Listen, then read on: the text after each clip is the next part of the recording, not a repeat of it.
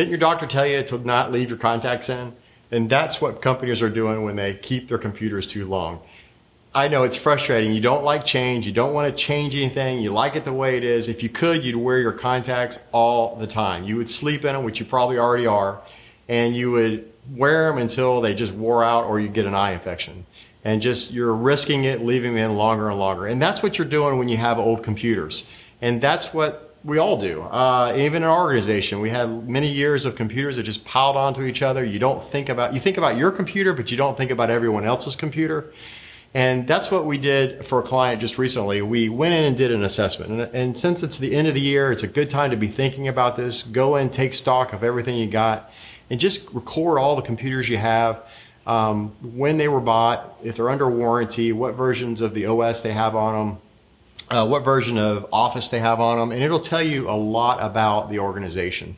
It gives you some insights. And we did the very similar thing. We put it into Power BI. We loaded the data up, and this is a company that's a healthcare provider, so they've got their uh, extended security needs. Um, this is a new client, by the way. Uh, they have 175 devices, which is approximately 175 employees as well. And what you quickly find out is this this box right here, which is kind of hard to see probably on the screen but these are the ages of the computers. It goes from the current 12 months or current year to um, two years, three years, four years, and five years.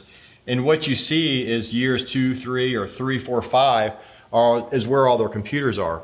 And if you know anything about computers, then you're going to realize that those are all the old computers and they're probably out, to, out of date and they're probably having problems and they're running slower than the newer ones and all that good stuff. But most people probably think their computers are fine. But there's a real deadline looming right now. It's getting everything over to Windows 10 because Windows 7 is um, becoming end of life at the end of this year. So um, what we did is took inventory and found out that 170 of the devices are Windows 10. And even the new ones, I think, you can click on that, seven of them are even on Windows 7. Uh, Windows 7. So as you scroll through these, you can kind of get some ideas of, of where they land and what devices.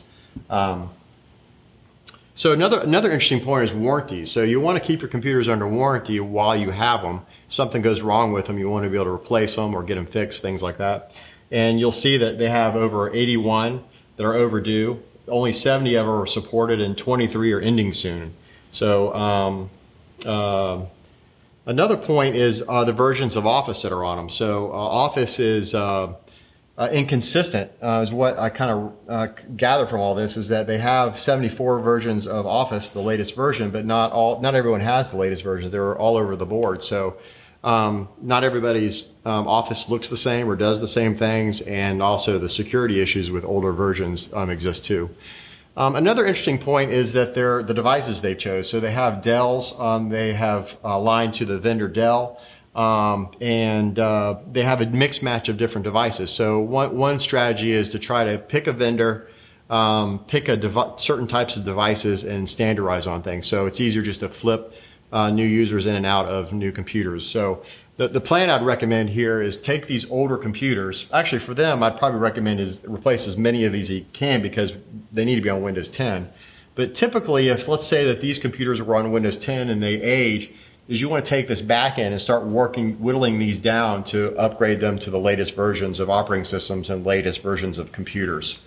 Um, what we've done is even taken it and sort of bucket them into, um, I call it small, medium, large, is different Surface um, devices. And we've taken like a Pro and a book and a laptop and categorized them into small, medium, large so that we can easily say, okay, well, 157 of your users fit in the medium range of computers, which is a standard memory configuration, standard um, drive space, standard processor, and we just know that that medium is what most of their users' needs will be for that, that segment. Um, another interesting thing is the top software installed is um, in an organization, you're going to find there's a big, big piece of swath of software that's common on like all the computers. And this could be business line applications, um, common utilities they use, um, maybe a common browser like Chrome or something like that. Um, you can use automated deployment to put these on devices. So uh, when they get receive new computers, you could just push this software out to the computers automatically versus you having to touch these computers and deploy them manually.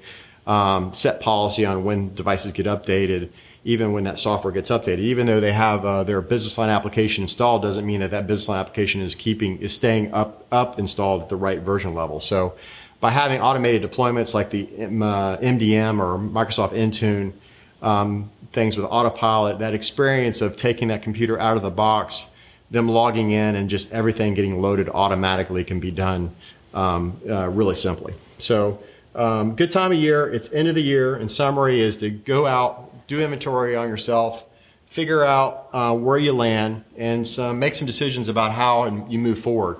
And if you need help doing this, we'd be glad to help you, show you how to do these assessments, provide you even some of the tools to help you do this. And if you're looking at picking new devices, we'd be glad to help you with that too.